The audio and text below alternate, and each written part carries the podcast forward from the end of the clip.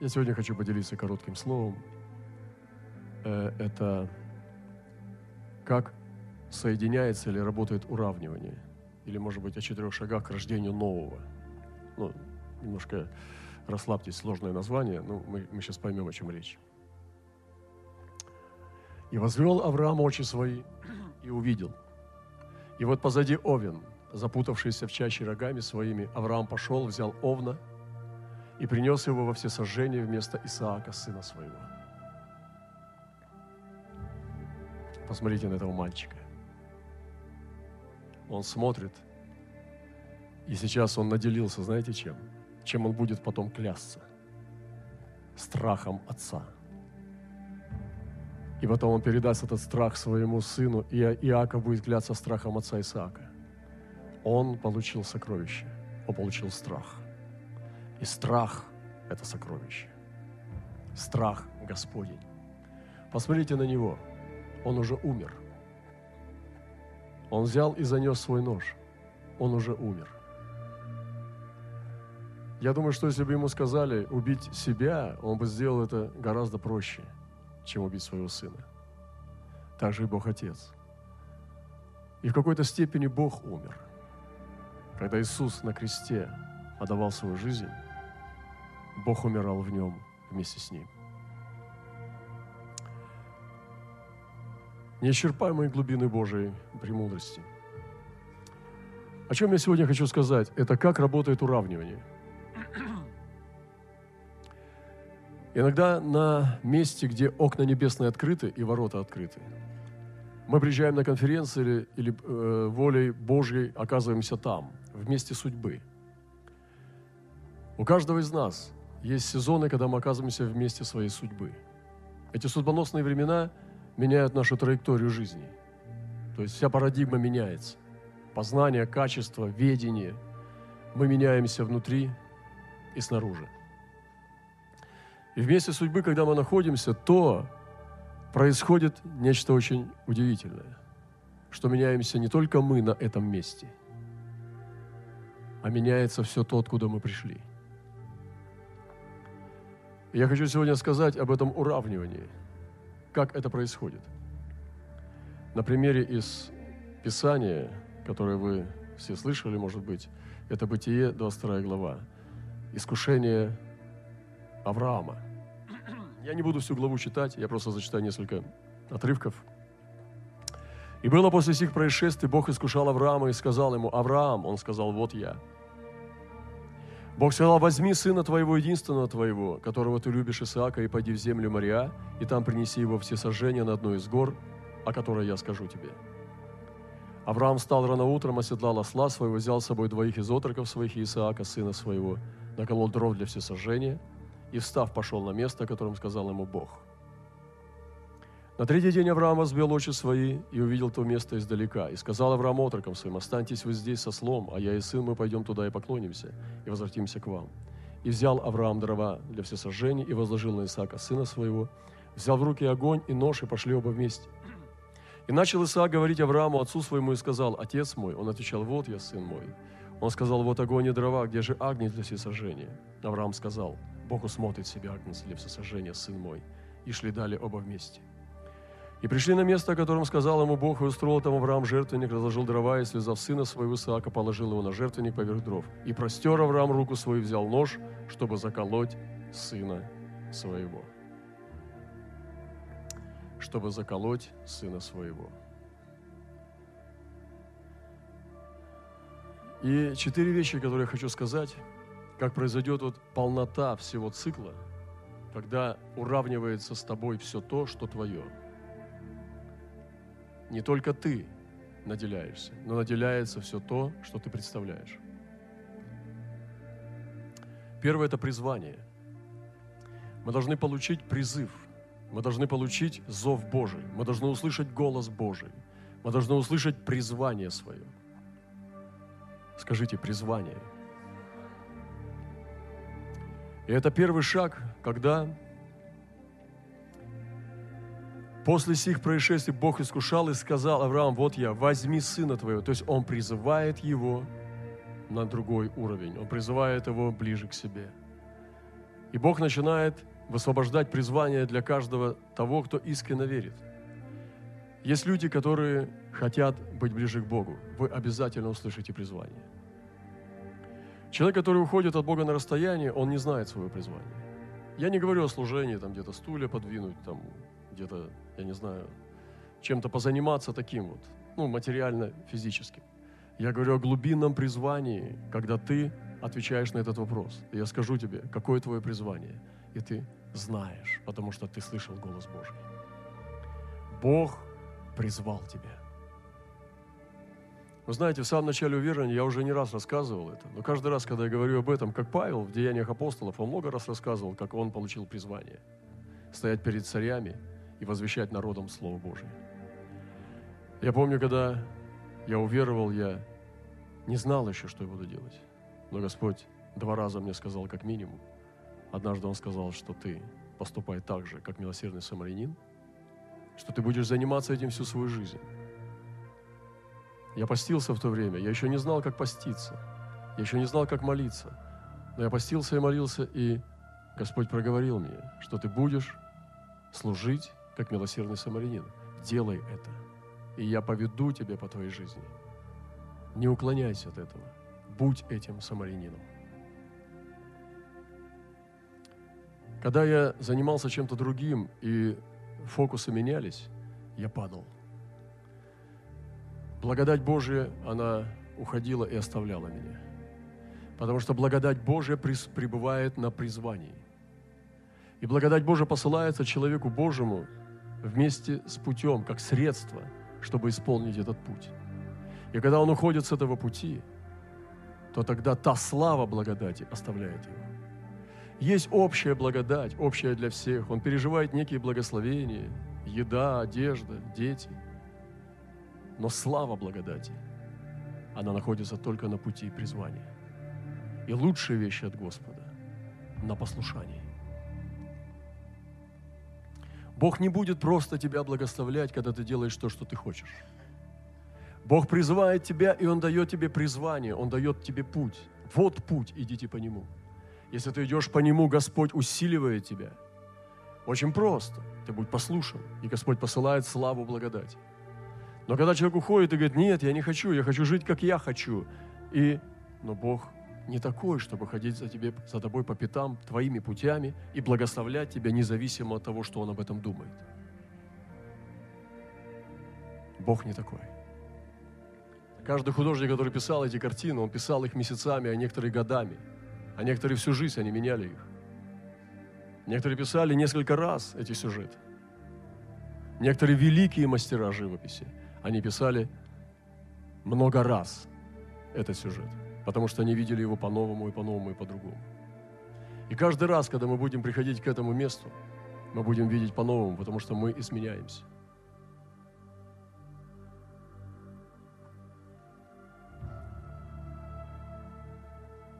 призвание. Получи свое призвание и вернись к нему. Если ты ушел от призвания, Бог тебя ждет на этой дороге. И Бог не поменяет свое призвание от того, что ты его, ему изменил. Бог не будет передумывать свое призвание. Он скажет, нет, ты был создан для этих целей. Если ты изменил им и ушел от них, я тебе другую цель не дам. И Авраам должен был отдать своего сына. Он должен был доказать Богу, что он боится его. Вторая вещь, которую Господь здесь, в этом месте, Он высвободил для Авраама, это было испытание. Вы знаете, каждый из нас будет испытан. Я сегодня наблюдаю, как люди проходят испытания. И когда человек не испытан, он не знает себя. Когда человек не испытан, люди его не знают. Он познается в испытаниях. И когда у нас все хорошо, мы такие все помазанные, харизматичные, мы летаем как бабочки и всех впечатляем. Но приходит испытание, и человек меркнет. Приходит испытание, человек становится, уходит внутрь и черпает в себе тот ресурс, который был у него с Богом. И если его нету, он падает. И в испытаниях как раз человек и познается – кто-то ведет себя как большой ребенок, кто-то как трусишка. Кто-то как пораженец, который сразу падает и поднимает лапки вверх. А кто-то, наоборот, начинает говорить, хотя молчал всю жизнь. Начинает подниматься, как скала. И начинает проявлять в себе могущественную силу. Мы не слышим о Хусии много в жизни Давида. Но когда Давид попал в черную полосу своей жизни, Хусий стал как гигант, духа, как друг царя. есть люди, которые до испытаний были яркими. Они действительно светились, но после испытания они померкли и исчезли. А есть люди, которые до испытания, их никто не знал, никто не видел или не слышал. Но когда приходит испытание, они поднимаются. И вот Авраам. И Бог говорит ему, отдай мне сына своего. И было после сих происшествий, Бог искушал его, и сказал, вот я, возьми сына твоего, единственного, которого ты любишь, и пойди в землю, принеси его во все сожжения. То есть сожги его всего. Я не дам тебе просто заколоть его и похоронить его тело. Я не дам тебе сделать из него мумию, забальзамировать. Я хочу, чтобы ты его сжег полностью, во все сожжения и никакого бальзамирования. Я заберу у тебя все, что может тебя утешать. Сожги его до последнего праха, до пепла. И Бог послал ему испытания, и Бог посылает нам испытания, чтобы приблизить на себе, очистить наш путь. Он делает это с нами, чтобы нас приблизить к себе, чтобы быть с нами ближе. Да, может быть, это будет больно. И поэтому мы говорили уже об этом. И сейчас, когда с братьями встречались, мы говорили о том, что боль становится нашим другом. Сначала мы боимся ее, мы убегаем от нее всячески. Мы убегаем всеми физическими и другими методами. Мы начинаем кричать в истерике, чтобы за нас молились, потому что нам больно. Мы боимся. Страх ведет нас. Но когда ты встречаешь ее прямо, ты встречаешь ее как волю Господа, боль начинает работать на тебя. Время и боль начинают осиять тебя, осенять и потом, когда человек начинает принимать боль, боль вообще это благословенная вещь, потому что если бы не было боли, я слышал недавно интервью одной женщины, что у нее нет боли. И она говорит, вы думаете, это хорошо? Я несчастна. Потому что мне всегда приходится бодрствовать, куда я наступила не туда. Может быть, обожглась. Я в опасности. Я удивляюсь вообще, как я дожила до старого возраста потому что мне приходилось всегда перенапрягаться. Там, где люди вообще чувствуют себя хорошо и свободно, мне приходится напрягаться, чтобы я не села на что-то острое, где-то не обожглась, потому что у меня нет боли. Я несчастная. И боль – это благословение, это защита. Мы не должны бояться боли. Если мы делаем выбор, как Христос, представьте себе, Христос висел на кресте, и когда ему давали эту чашу с зельем, чтобы он умер в пьяном угаре – разве это зачлось бы, как страдание и победа на Голгофе? Представьте себе, если бы Иисус испил эту чашу и ушел бы в бредовое состояние, разве бы мы с вами здесь сидели? Разве это запечаталось как победа? Нет, пришлось бы сдавать экзамен снова. Поэтому он отверг это и смотрел лицом прямо. И прошел. Апостолы –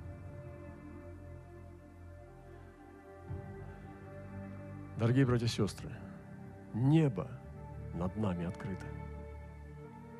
Облако свидетелей, мучеников, узников Божьих, пророков сегодня смотрит на нас.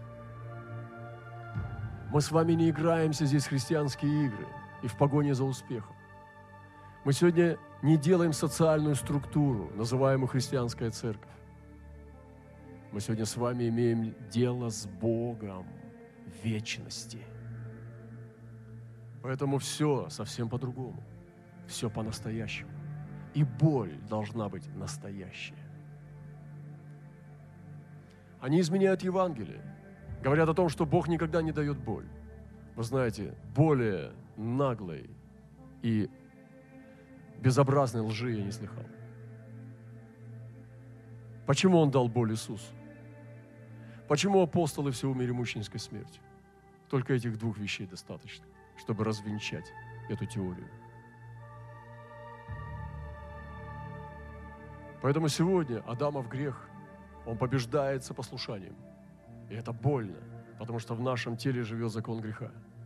И нам дан, дал помадырь и утешитель Дух Святой, чтобы мы всегда избирали волю Бога. У нас достаточно силы принять волю Бога и таким образом победить боль.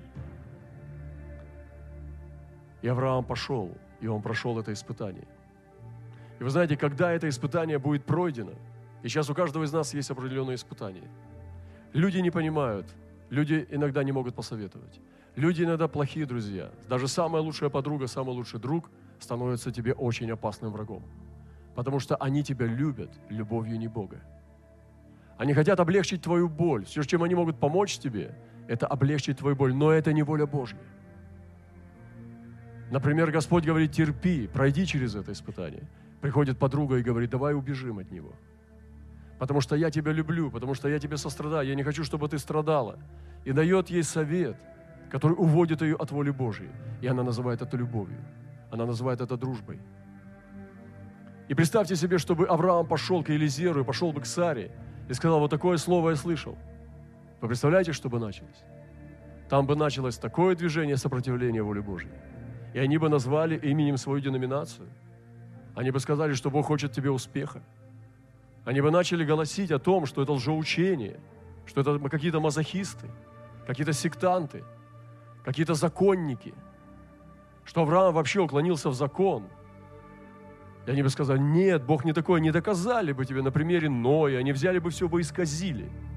На примере Адама, стали бы вырывать места Писания из контекста и доказали бы, что Бог никогда не может такие слова говорить. Но Авраам был верный. Он взял сына своего и пошел, чтобы принести его в жертву. Испытание. И каждый из нас пройдет испытание. Ты не сможешь его избегнуть. Но произойдет вот что. Когда мы сдадим экзамен на испытание, произойдет, я тебе просто пророчествую это. И из Слова Божия, не от себя, а из Слова. Смотрите. «И возвел Авраам очи, когда занес нож». И возвел а-, Адам, Авраам очи и увидел, и вот позади овен, запутавшийся в чаще рогами своими. Покажите.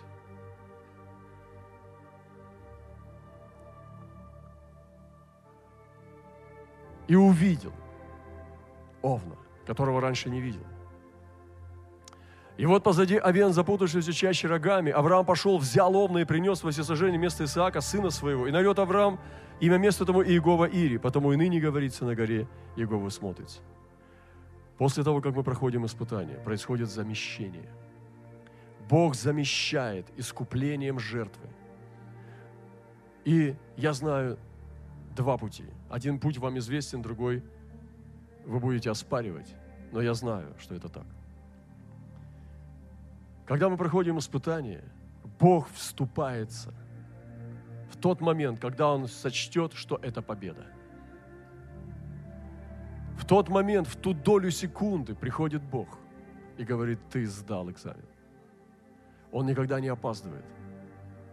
И когда ты проходишь испытание и принимаешь его, то Бог приходит в последний момент и говорит, все, ты нашел умилостивление экзамен сдан. И когда мы не дотягиваем до этой точки, уходим троечниками или, может быть, заваливаем зачет, то Бог посылает новые и новые обстоятельства, чтобы нам пройти этот путь, чтобы нам все-таки сораспяться со Христом. Скажите мне на милость, братья и сестры, как человек, который не страдает, может быть сораспят со Христом? Скажите мне. А как он может воскреснуть, если он не был сораспят? Как он может жить жизнью воскресения, если он не был сораспят? Ведь воскресают же после смерти. Поэтому не бойтесь боли. Просто смотрите ей в глаза. Не бойтесь, успокойтесь, войдите в Божий шалом. Начните возвращаться к своему экзамену, к своей к своей искупительной точке. И Бог даст замещение жертвы. И Авраам занес Это была точка победы. И он увидел Овна. Он появится, Овен. И этот Овен – это Иисус. Иисус уже заплатил за нас жертву, но это не значит, что мы не будем страдать. Но это не значит, что нам будет легко, а не будет трудно. Это не значит. Но дело в том, что заплачено. И это не значит, что теперь все ты можешь делать. Когда человек богатый, это не значит, что он может идти и брать все, что хочет. Потому что ему надо сначала платить. И мы можем брать только то, за что заплачено. Поэтому, когда ты проходишь испытание, заместительная жертва придет. Это обещание Бога. И вторая вещь – это твердая пища. Она из познания, что иногда даже Бог платит людьми. Это твердая пища. Но я должен сказать это. Люди следующие знают, что знают, что не знают. Иногда Бог ради своего человека может опрокидывать острова. Иногда Бог ради своего человека может отдавать народы. Иногда Бог ради своего человека может отдать другого человека.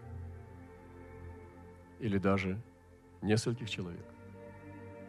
Потому что что бы ты сделал ради своего возлюбленного ребенка или своего любимого человека? Ты бы отдал все. Мне нравится, как Израиль является этим мощным знамением. Вы знаете, иногда они производят обмен военнопленными или даже тело, чтобы забрать тело своего солдата, еврейского солдата, израильского солдата. Они могут отдать сотни боевиков ради одного мертвого тела. Израиль это делает до сих пор, потому что они ценят своих детей. Потому что Бог им дал такое помазание, Бог дал им такое ведение, понимание крови, что их кровь народа Бога, она настолько ценна, что иногда я слышал, как за одного мертвого солдата, чтобы забрать его тело и отдать родителям, чтобы его похоронить, они отдали больше ста человек, живых террористов, боевиков. Вы понимаете? Так написано в Библии, что один из вас, он весит больше, чем народы. Вот так Бог ценит своих людей. Но чтобы стать таким человеком, нужно стоять на пути своего призвания. Ты не можешь уйти от призвания и быть таким ценным. Ты не можешь предать свой путь и быть таким ценным. Только находясь на пути, ты обретаешь эту небесную ценность. Поэтому вернись на свой путь. Искупительное замещение. И четвертое, последнее.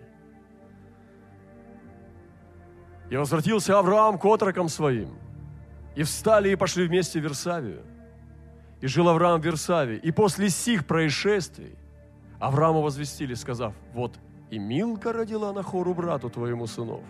Уца первенца, Вуза брата сему, Кимуила отца Арамова, Киседа, Хазо, Пилдаша, Идлафа и Вафуила. От Вафуила родилась Ревекка. Восьмерых сих сынов родила Милка Нахору, брату Авраама, наложница его именем Риума, также родила Тиваха, Гахама, Ташаха и Маху. Через это испытание, через заместительную жертву, через то, что Авраам пошел призвание, было новое рождение. И родилась эта маленькая девочка, Ревекка. Вы представляете себе, что сделал Бог? Авраам хотел убить Исаака, но когда он победил, родилась жена того, кого он хотел убить. Вы представляете, какая красота?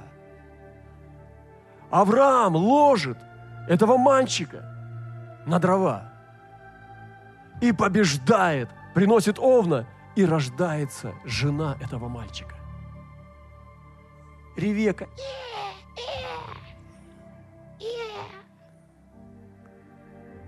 Чуть-чуть помладше Исаака. Лет на 20? Я не помню. Но там описывается, что именно после этих происшествий Библия показывает, что эти происшествия были причиной великих пророческих свершений – потому что великий народ должен был подняться. И Авраам даже не знал, что он сейчас открыл великую дверь в спасение народов. когда принес своего сына. Вот что делает верность. Вот что делает верность в испытаниях, братья и сестры. У каждого из нас свой уровень. У каждого из нас свои ключи, у каждого из нас свои двери. Но все эти двери, если ты на пути призвания, они великие. Они великие. Я сегодня хочу молиться вместе с вами о возвращении на пути. Потому что только на путях Господних жизнь и слава. Только на путях Господних богатство, слава и жизнь. Мы сегодня должны встать на пути, на который призвал нас Господь. Я понимаю, что вы, может быть, уже далеко. Кто-то. Я понимаю, что кто-то виноват, как вы думаете. Но никто не виноват. Ты не сможешь Богу сказать, Он виноват. И он скажет, а, точно, пойду его убью. Ты, я думал, ты в ад пойдешь? Ну тогда в рай уже иди. Ты весомый аргумент мне сказал. Он виноват, не ты. Когда мы предстанем пред Богом, ни на кого пальцем нельзя будет показывать. Ты будешь отвечать только за себя. Как ты поступил с тем путем, и с тем призванием, и с теми дарами, которые Бог тебе дал для прославления Его имени. Вот что мы будем делать с вами. Поэтому сегодня это время благодати. Сегодня это время восстановления. Я показал сегодня, как есть четыре шага к этому уравниваю. Когда ты находишься в воротах судьбы, и ты делаешь определенные вещи здесь, сам, один, маленький человек, происходят великие вещи вокруг, которых ты не видишь сейчас. И когда Господь посылает заместительную жертву, то это усиливает во множество раз и переводит нас в другую категорию существ. Мы становимся небесными людьми – и там происходит. Повсюду. Там, где мы должны были ходить и куда мы пойдем, происходят чудеса и знамения. И поэтому нам не надо там быть. Мы можем видеть здесь. Нам не обязательно куда-то двигаться, чтобы увидеть чудеса, если мы соединены в духе под одной мантией. Мы можем делать здесь великие вещи там, с теми людьми, с которыми мы соединены под одной мантией. Вот как происходит уравнивание. Вот как происходят чудеса вместе судьбы. И то, что Авраам сделал с Исааком, там родилась Ревека. Она бы не родилась, если бы Авраам не победил здесь. Их разделяли сотни километров. Но Аврааму не надо было приходить и возлагать руки на, на мать Ревеки. Потому что он победил здесь, вместе судьбы. И где, когда, где мы побеждаем вместе судьбы, происходит наделение по всем фронтам –